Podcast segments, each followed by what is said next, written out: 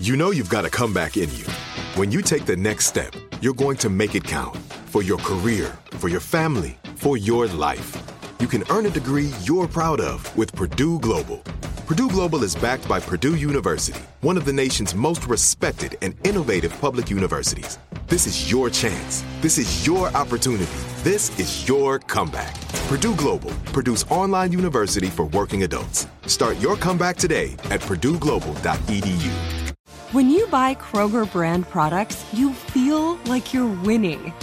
That's because they offer proven quality at lower than low prices. In fact, we guarantee that you and your family will love how Kroger brand products taste, or you get your money back.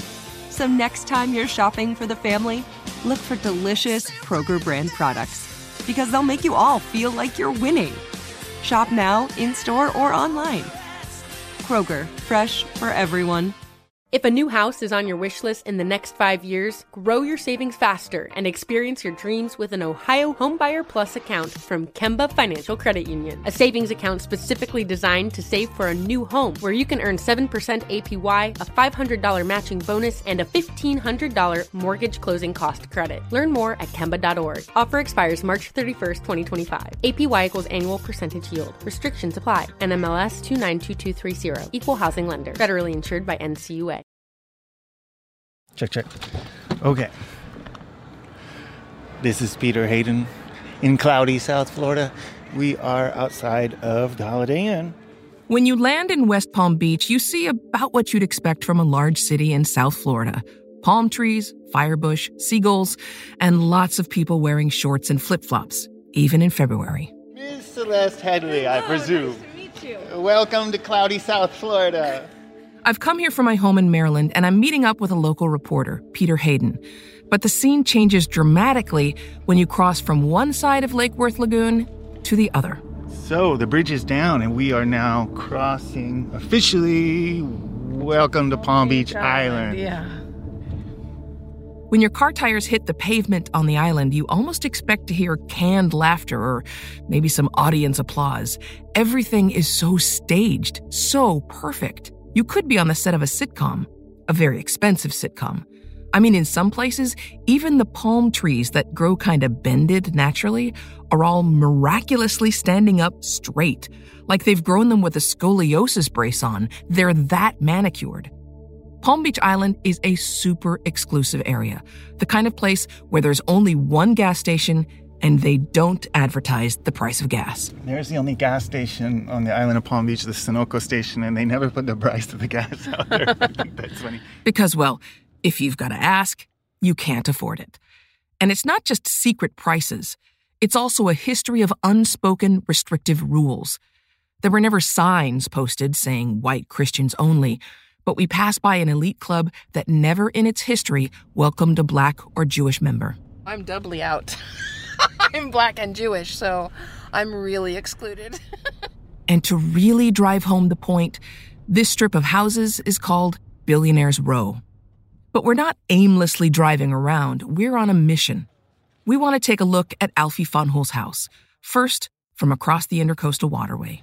Yeah, dead in front of us across the water. I believe that's Alfie Fanjul's house. yeah, so we're looking at Alfie's house. And it's huge. I mean, it looks like a hotel. That's a big house. It's a vision of graceful arches and white brick atop a carefully manicured lawn, surrounded by palm trees and thick hedges.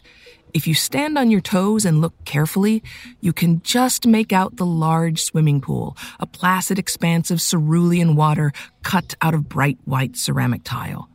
It's a 9,000 square foot mansion with six bedrooms and a deep water dock. According to public records, it's valued at around $24 million. As a very much non billionaire just checking things out from the street, I couldn't get a good look at Alfie or Pepe's houses. But one thing I could see very clearly from the path that runs along the jetty outside Alfie's house was a yacht. Alfie's $23 million, 157 foot yacht, Crilly. This is the yacht. And it's massive. It looks like a, a, a battleship, right? It does look like a battleship. The bow of it looks like a battleship. or an ice cutter. and if you see the people working on it, like they're like little ants. It's difficult to come up with an apt metaphor for just how massive this boat is. If it were a strip mall, it could comfortably house five stores. You work on the Corelli? Mm-hmm. A crew member walked by us and confirmed the yacht is 157 feet and sleeps more than 20 people. Uh, it's like around 20, 25. Like, that's how many people live in whole apartment buildings. I made the point it's bigger than my house, which he thought was pretty funny. but the wealth of the Fanjuls is serious. Together, the brothers are worth around $8.2 billion, more than the gross domestic product of 67 nations.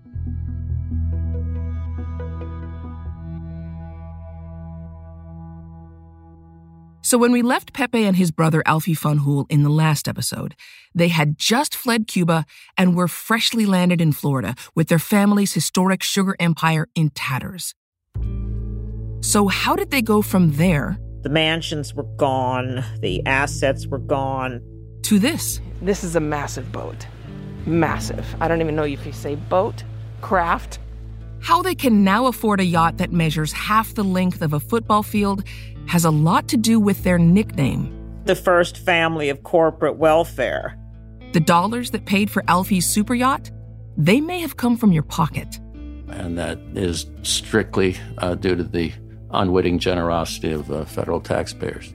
The backdrop to their journey to riches and how these Cuban brothers ended up at the center of a multi million dollar lawsuit is winding, complicated, and fascinating. It includes everything from the FBI to The Godfather.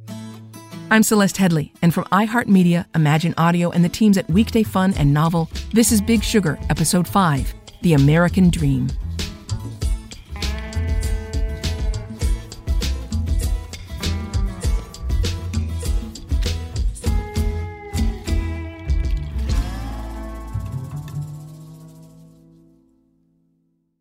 You might be wondering why you're not hearing from Alfie and Pepe themselves in this series. Well, look, we've been trying. Hi, this is um, Saskia, the podcast producer, calling again. And I mean, really trying. My name's Nadia. I'm a reporter who's been leaving Gaston some voicemails recently. Thank you for calling United States Sugar Corporation. To dial by name, press Thank 1. You for calling Sugarcane Growers Cooperative of Florida. Our office hours are 8 a.m. to 12 p.m. If this is an emergency, please hang up and dial 911. We've tried to call the major sugar companies, their lawyers, and their Florida trade group to offer them a chance to tell their side of the story, to do an interview. We want to talk to them about the allegations of how their workers are treated and paid, and we also want to talk to the Fanjul brothers about their lives. But it was hard to get very far. Let's just say the production team spent a lot of time being shuffled from media rep to voicemail to assistant, bopping along to this tune. One representative of US Sugar even said podcasts weren't on her radar because she has a job, a family, and a life.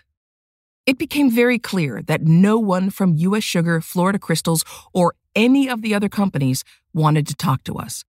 So, what other option did we have? My producer, Saskia.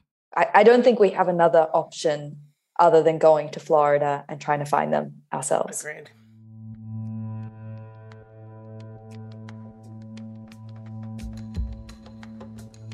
I wasn't just in Palm Beach to admire mansions and super yachts. I was there to try to find the Fanjuls on their home turf.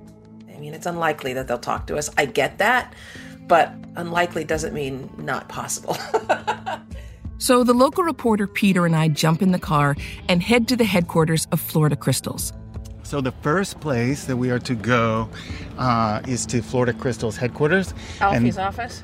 Yes. Yeah, okay. The building is a light peach cement block with wheat colored trim, and it has a somewhat elaborate entrance a checkerboard of caramel and cream diamonds with carved columns, facing a huge banyan tree at the center of a quaint brick traffic circle. Like the Fanjuls themselves, the Florida Crystal HQ is protected and comfortable. Check, check. Okay, I'm gonna roll on this. Before we get out, I guess let's talk about what we're so, about to do. I mean, the, our hope is that we can at least get onto their floor, right? I mean, we'll go to the security desk, see what that's, what the deal is. We can be as charming as we can be. Are you not charming, Peter? I am charming, and there I, you go. I love to smile. I'm always will- smiling. We will turn on the charm. There are employees heading into work with lunches and laptops as we exit the parking structure and walk the short distance to the front doors, letter in hand. Mm-hmm, We're hoping to speak with Alfie. Of Florida crystals. The security guard is friendly, but really has no intention of letting us get more than a few feet inside the building. They don't ever let anybody through. Instead, she tells us we could leave the letter with her and she'll add it to the stack of mail for Florida Crystal staff to collect later in the day. So they'll have a runner that'll come down to collect things for them, and um, you can include this with them. Do you know when that person might deliver these letters? So apparently, that letter asking for an interview was to be delivered to Alfie and Pepe that day. And we also put one letter in Alfie's mailbox just to be sure. We're gonna stick it in the mailbox here. That's a sturdy mailbox. It was pretty frustrating, if I'm being honest, how impenetrable the barriers that the Fanjuls had cocooning them are, whether they're cameras, security guards, or hedges. Driving away, I kept thinking about it. When you have enough money, you literally can build enough barriers between yourself and the outside world that you never have to be confronted if you don't want to. You never have to be questioned. You, I mean, it, it obviously is quite expensive to do so, but if you have enough money, you can isolate yourself from pushback. I find that the only time when a corporation will feel they need to reply to a story they do not want to talk about is when they think it's going to look worse for them to have not said something than to have said something, right? Otherwise, they'll issue a very carefully worded statement. But if they can get away with not doing that, then they absolutely will. The Fanjuls didn't seem to have any interest in speaking with us or telling their side of the story. But then Peter and I took a short drive to Belle Glade, sugar country, the town an hour away from where the Fanjuls live. The streets in Belle Glade are a stark contrast to Billionaires Row. Some of these homes that we're passing by right now, there's they're so dilapidated. There's plants growing in the living room of that one. Some are abandoned and Yeah. vacant, and some are not, but but right on the edge. Um. Around this area is where many of the Fanjuls farms are located. While there, we did find people who were willing to talk with us. We came across a group of people relaxing behind a local market. Oh, there's uh, some people out here. Do you want to try to talk to them? Yeah, yeah, yeah, yeah. There's a couple metal tables and a collection of various chairs beneath a tree, and a smoldering fire inside a steel can nearby. They're chatting casually. Majority of these people that you see around here with family members and themselves have have worked for the um, sugarcane industry. Well, the toughness actually bring us together. This would make us strong. This would make this would make us connect.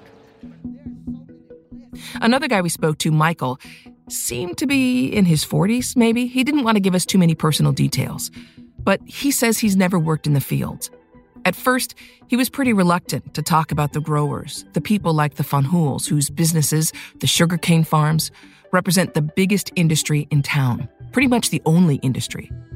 But then it started pouring out his feelings about the inequity, the difference between his life and theirs. It's good for them. It's not good for us, cause we are the one at the fucking bottom. We are the ones that's struggling to keep their pockets fat. We the one who fucking trying to make ends meet. Look at the town. You see the town speak for itself. Now you go where they where they stay at. You go where they stay at, you see the big difference. Yeah, it's good for them, but it ain't good for us. Yeah, we saw the 157 foot yacht yesterday. we ain't got a goddamn rowboat.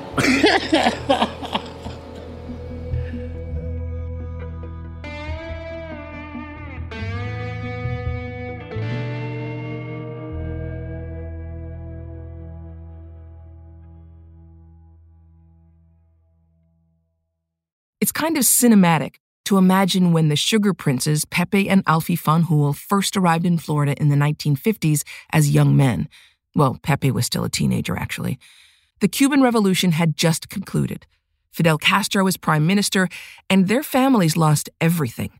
Generations of immense wealth, more than 100,000 acres of land, 10 sugar mills, all now taken by the new communist government and nationalized. Castro is even living in one of their seized houses. Picture him tucked up in Alfie's old bed. Their fortune is in ruins. Well, kind of. They had a lot more money in America than a lot of other Cuban refugees did. Marie Brenner, who interviewed the Fanjul brothers for Vanity Fair. But still, you can imagine them disembarking from the 1950s airplane, a couple of suitcases in hand, with the instruction from their grandfather echoing in their minds. The grandfather had said to them, You have an imperative to build up this business again.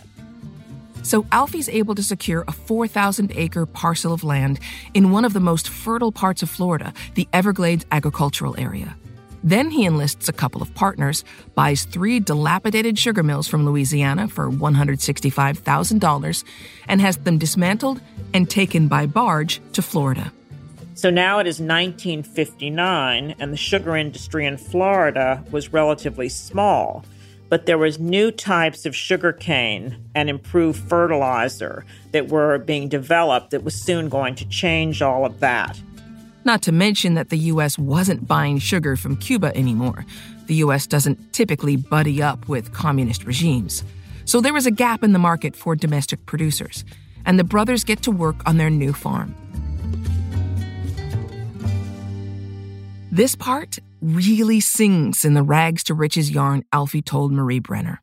So young Alfie Fanjul sets up in a small office in a deserted schoolhouse downwind from the plant. He said, The smell and the dust blowing in for months on me was horrendous. But after a year of struggle, it paid off all that grit. Their first crop came in 1961. It brought in a million dollars, which was astonishing. They were making good on their commitment to their grandfather. But the good times didn't last. In the second year, the Everglades flooded and they lost everything and then some. They were down on their luck again. After two years of work, the brothers were back to square one, or even a little worse off than when they arrived. So, what turned things around? Well, it wasn't just an improved fertilizer or a better year of weather conditions. In fact, what made all the difference happened very far away from a sugarcane field. It happened in the hollowed halls of the United States government. More coming up after the break.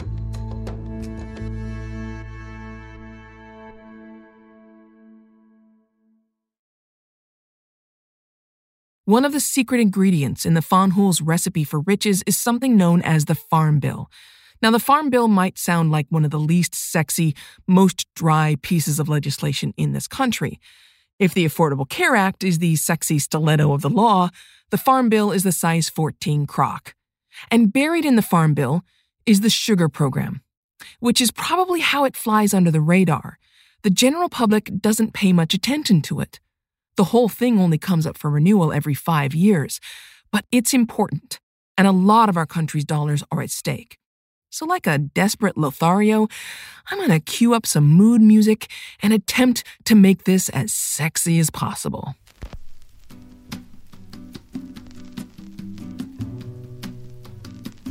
In 1974, a price spike drove the sugar industry into overproduction, and the bottom fell out of the market.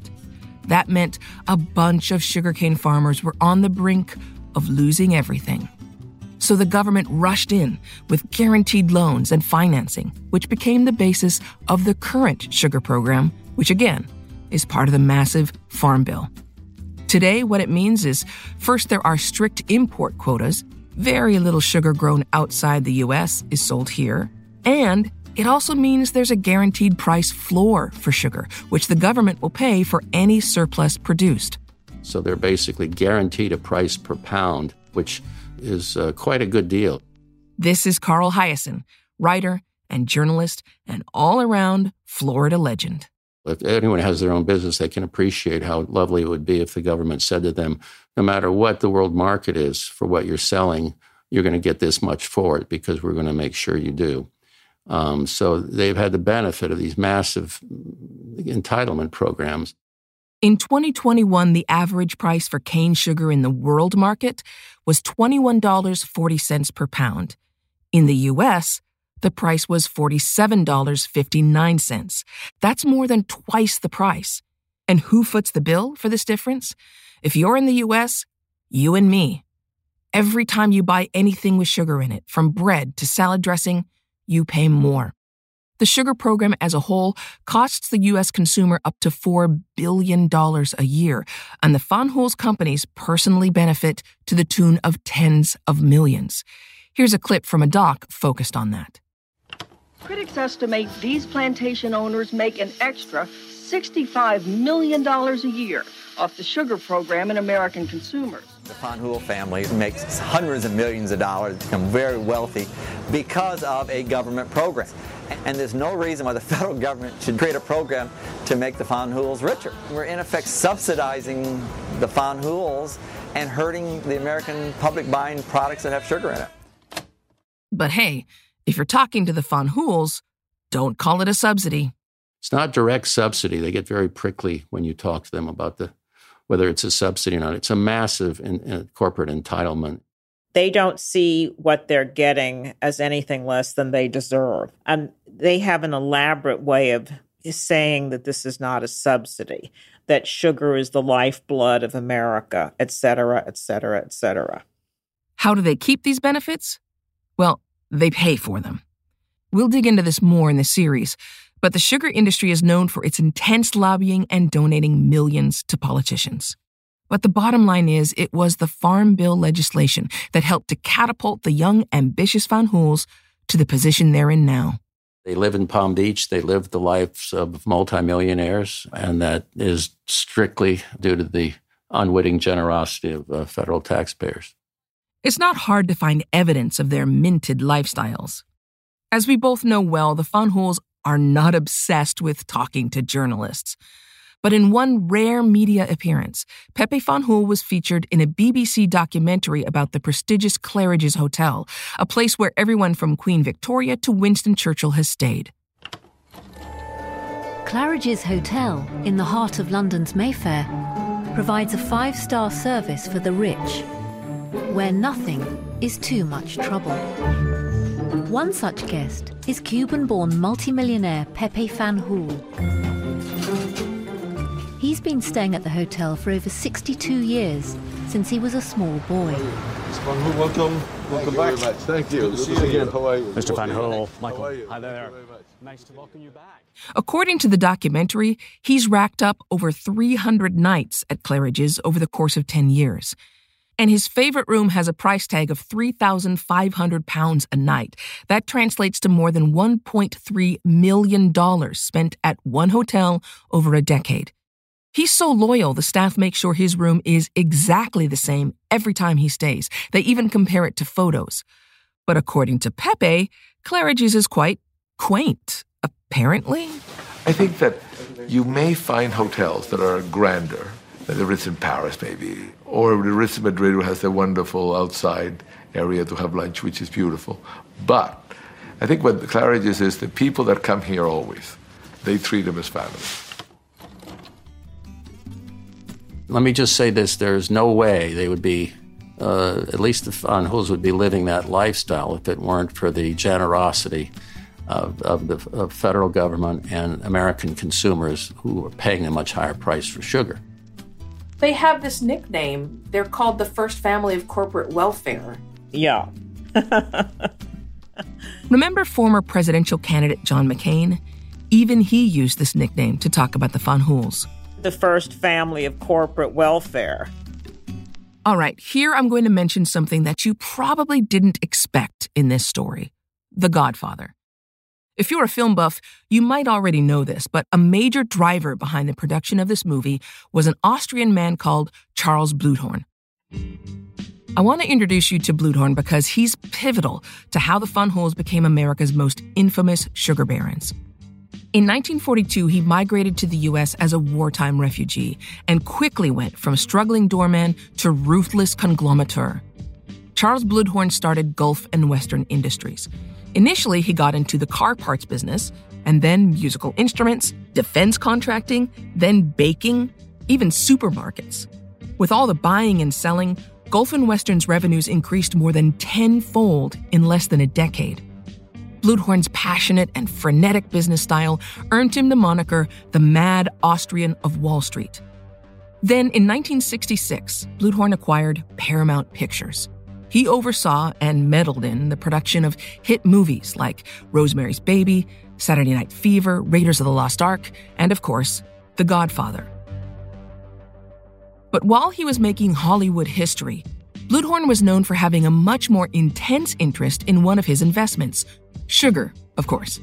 His favorite venture was South Puerto Rico Sugar, a company which controlled 90,000 acres of sugar property in South Florida and 240,000 acres in the Dominican Republic.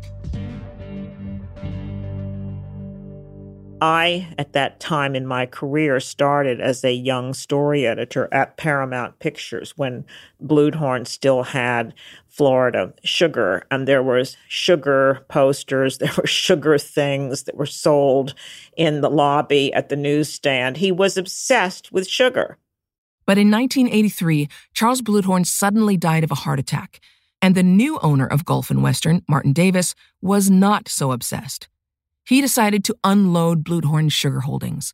And there was one burgeoning sugar magnate who was primed and ready to take it all. In 1985, a young Alfie Fanjul walked into Martin Davis's office and started negotiating to buy the South Puerto Rico Sugar Company. And Marty? He essentially gave it away for a very reduced price, which became the basis of Florida Crystals. It was this purchase that turned Alfie and Pepe into some of the biggest sugar producers in the country. You don't need to wonder about your food, where it comes from, or how it's made, because we do. For Florida Crystals, farm to table isn't a slogan, it's our promise to you. These days, Florida Crystals owns about 190,000 acres of sugarcane in Florida and more than 200,000 acres in the Dominican Republic. There, the Van are also jefes of Casa de Campo, a luxury hotel frequented by Beyonce, Bieber, and the Clintons. Their brands, which might be a bit more familiar to me and you, include Domino, C&H, Tate & Lyle, and Redpath. And in recent years, the Van company has expanded its real estate holdings, and they now operate the country's largest biomass power plant, producing electricity from their own sugarcane waste. Alfie and Pepe are worth billions. And then there's a new generation of Fanjul sugar princes born in America. For example, Pepe's son, Jose Fanjul Jr., he's the executive vice president of Florida Crystals. In a profile in the Florida 500, he's quoted as saying he's currently reading a book by the billionaire Ken Langone entitled, I kid you not, I love capitalism! Exclamation point. So by the 1970s and 80s, the Fanjul brothers have their sugar farms and mills and their not subsidies. But who's cutting all the sugarcane? This question is really at the heart of our series. More after the break. How did thousands of Jamaicans and men from other Caribbean countries wind up in this very specific and punishing job? It seems a little random, but it's actually not. It follows a pattern, a grim motif that's haunted the sugarcane industry since it began. To tell that story, we need to wind back even further to before either Pepe or Alfie had landed in the US, 1942.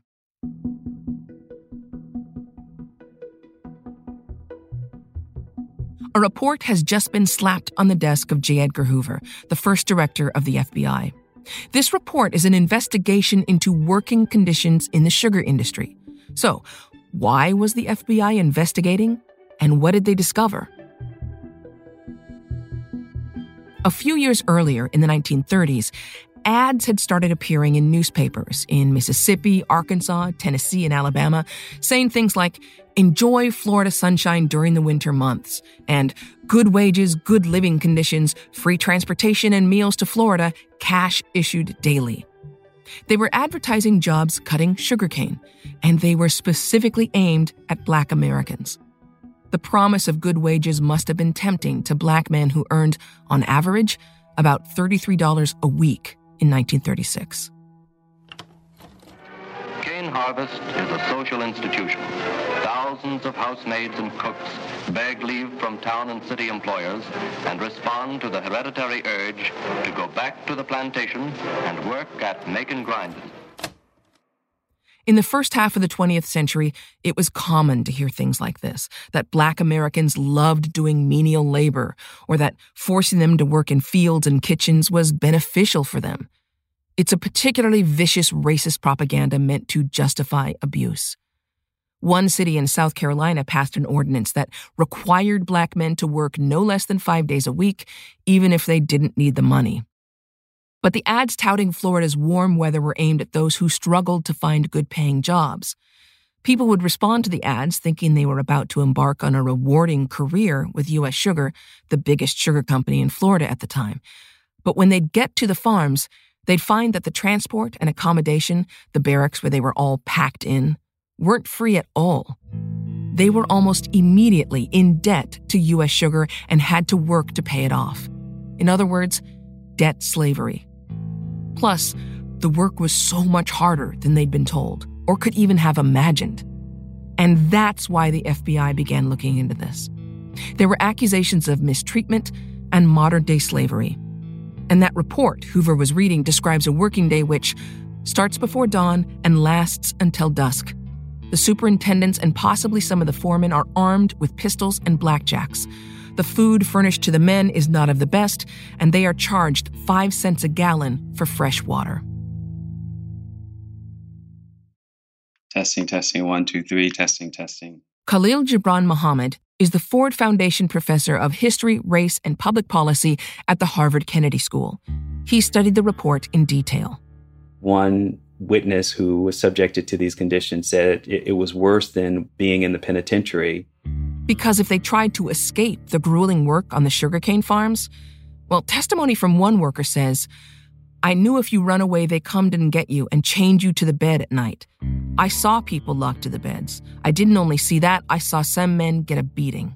And if they managed to make it onto some of the trains that ran through uh, the parts of the state where this work was happening, they'd be chased down and shot at, or in some cases, killed.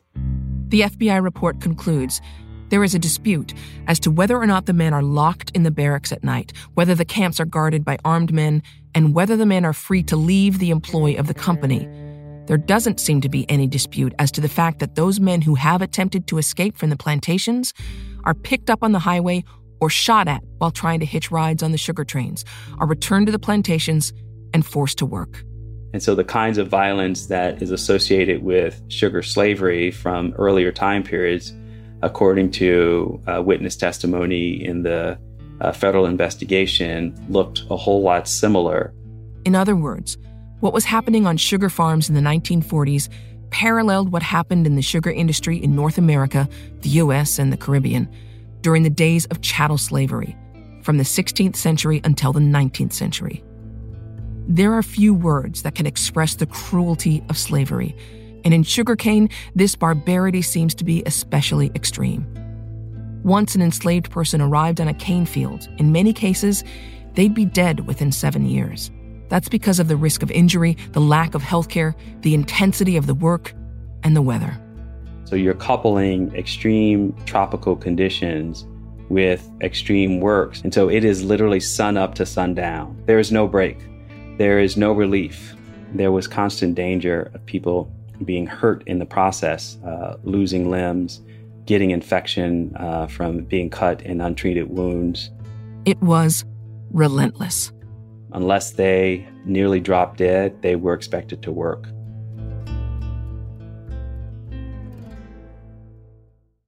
Even after the life threatening job of cutting the cane was over, then came the milling, taking the stalks to be squished into the liquid that becomes sugar granules. A warning this part is particularly graphic. People were subjected to losing limbs uh, and occasionally loss of life because their uh, body parts might get caught in, uh, in the grinding rollers. Cane knives were placed alongside the grinding machine for the purposes of cutting limbs from people's bodies. Hands and arms were the most common parts of the body to get caught in the grinders uh, in an effort to save the enslaved laborer's life, not out of altruism, but because it was an investment in, in the worker power. They'd cut off their arms with a machete if they were stuck in the machines. It's difficult to think of a more horrific type of injury. And if an enslaved person didn't want to do this kind of work, the threat and use of violence uh, was ever present. A formerly enslaved woman named Mrs. Webb described a torture chamber used by her owner. One of his cruelties was to place a disobedient slave standing in a box in which there were nails placed in such a manner that the poor creature was unable to move. He was powerless even to chase the flies or sometimes ants crawling on some parts of his body. Their fate was sealed to a kind of deadly routine.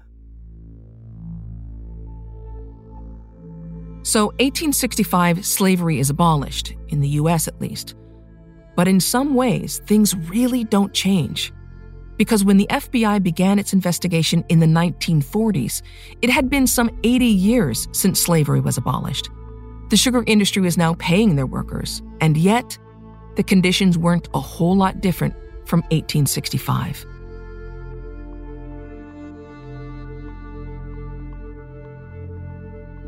J. Edgar Hoover puts down the report and he decides to do something about it.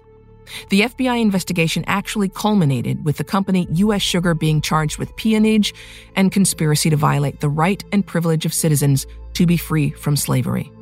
Conspiracy to commit slavery in the 1940s. The trial never went ahead because of an issue with jury impartiality. It's a long story. But this investigation changed the whole sugar industry. Their practices had been exposed, and this left a void. Who was going to cut the sugarcane? They couldn't carry on as they had been, but the sugar companies found a way around it hiring overseas. A plan was hatched. Luckily for the growers, a new labor program was available. It was a program that made it easier to bring in workers from abroad because of labor shortages during World War II. This would eventually morph into what's today known as the H 2A Farm Worker Visa.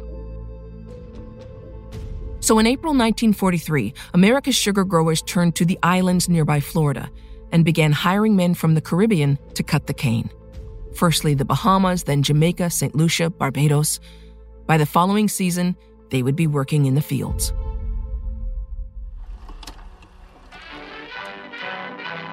Distinguished guests from the Bahamas, the Duke and Duchess of Windsor. The Duke tells New York City reporters how Bahamians are helping on eastern farms. Here come farm workers from the Bahama Islands off the Atlantic coast. In documents from the time, one grower writes that the farmers preferred workers from the Bahamas because the vast difference between the Bahama island labor and domestic is that the labor transported from the Bahama Islands can be deported and sent home if it does not work. If you don't perform well, whatever that means, you're kicked out of the country. And as you know, through getting to know cutters like Victor and Selvin in this series, that's exactly what happened. They were in the U.S. at the mercy of their employers. They knew if they complained, they would be sent back to Jamaica. They weren't American citizens, and it would be a lot harder for them to get to the FBI. So, from the 1940s until the 1990s, every year for 50 years, some 20,000 men from the Caribbean, Jamaica in particular, would come to Florida. They'd be transported to sugarcane fields, including those owned by the Fanjuls. And they begin to bring in Jamaicans, thousands and thousands of Jamaicans to cut the cane. And that's how it begins. It seems like they acknowledged that they would not have been successful had it not been for this program. Absolutely. They wouldn't have been. Carl Hiaasen puts it even more dramatically. They would not have existed if it weren't for uh, migrant labor that they got visas and kept under basically slave conditions for years and years and years. It was one of the grimmest uh, labor situations in the whole country. When Marie interviewed Alfie and Pepe, she actually asked them about the job of cutting sugarcane, a job that's been called the hardest in the world. You asked them if they had ever actually worked in the fields themselves. What was their answer? Alfie laughed. He said he tried to cut cane at one point, but it was so overwhelming he couldn't last five minutes. That he, he just found it so impossible what you had to do. Did he seem to make that connection with what he was demanding of the workers in his own fields? Absolutely not. No, there was no empathy and no sympathy whatsoever. The Fanjuls really believed that they were giving these workers a shot at the middle class, or so they convinced themselves they believed. This was the way they justified this eh, when they had their huge parties on their yachts and they flew in people from all over the world and they built their elaborate mansions. This was truly a kind of colonial narcissistic belief that they were giving these hardworking guys who were mistreated, often injured, would lose fingers, would lose limbs, would not even be able to have lunch because they couldn't leave the fields. They believed they were giving them a shot. Just even reliving it, I'm just still, you can hear I'm just getting more and more aggravated. Yeah, it's it really bothers you still. Yeah, it does. It does. It just to see in, in our own country the extraordinary, you would have to say, racist human rights violations. Where were the white workers in the fields? These were black Jamaicans who somehow were invisible to the American legal system. There's this grim motif from the beginning, from slavery to the black Americans in the South to the Caribbean men. For hundreds of years, the sugarcane industry in North America almost always relied on the labor of the disenfranchised or unfree. We're doing a story about not just this area of Florida, but the industry of, of the sugar industry. When I was in Belle Glade, I started talking to people about the court case that this series revolves around and the accusation that the growers systematically underpaid the Caribbean men who came to this area to cut the sugarcane for them. Michael looked at me in disbelief and said, that's that's what. Why you think we on the bottom? I told you we on the bottom, struggling, breaking our backs. Man, them people don't. They still. They ain't just stealing money, man. They stealing our lives, man. that's crazy. Man, them people stealing lives, man. For real, man. In her interview, Marie pressed the Fanjuls more about the conditions the sugarcane cutters lived in. They invited me on their boat, and it was more of the same. Incredibly gracious, saying they had done nothing wrong, and um, then they sailed off.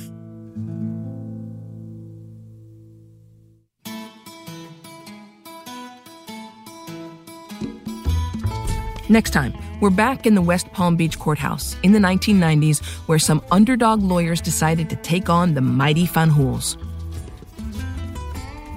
Do you consider yourself to be a stubborn person? I prefer determined, I think. I will not be run over easily. So Dave's practice was slipping badly, and it, would, it coincided with Dave's marriage was breaking up. And how exactly their landmark lawsuit went down. And he started to cry. And there was a silence in the courtroom that was so heartbreaking. And outside the courtroom, the drama. The Vanity Fair article had been simmering in the background. Then this whole movie deal hit. That's next time on Big Sugar.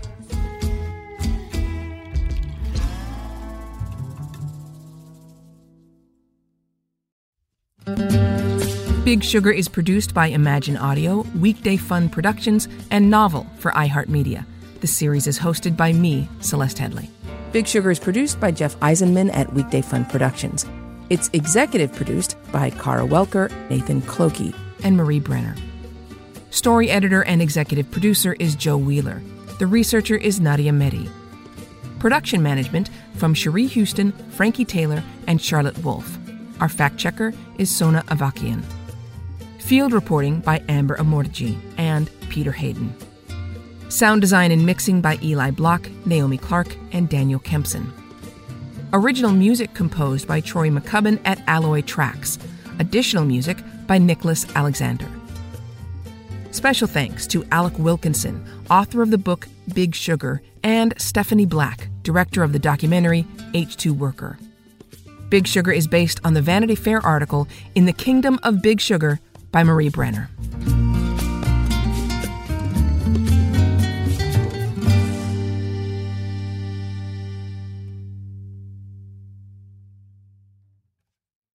If a new house is on your wish list in the next five years, grow your savings faster and experience your dreams with an Ohio Homebuyer Plus account from Kemba Financial Credit Union. A savings account specifically designed to save for a new home where you can earn 7% APY, a $500 matching bonus, and a $1,500 mortgage closing cost credit. Learn more at Kemba.org. Offer expires March 31st, 2025. APY equals annual percentage yield. Restrictions apply. NMLS 292230. Equal housing lender. Federally insured by NCUA.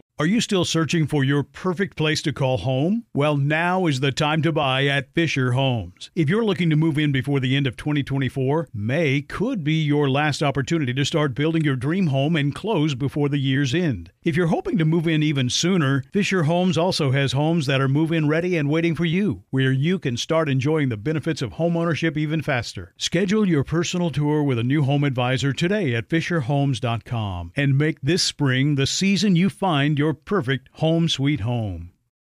Right here, right now. Find your beautiful new floor at Rite Rug Flooring. Choose from thousands of in stock styles, ready for next day installation, and all backed by the right price guarantee. Visit riterug.com. That's R I T E R U G.com today to schedule a free in home estimate or to find a location near you. 24 month financing is available with approved credit. For 90 years, we've been right here, right now. Rite Rug Flooring.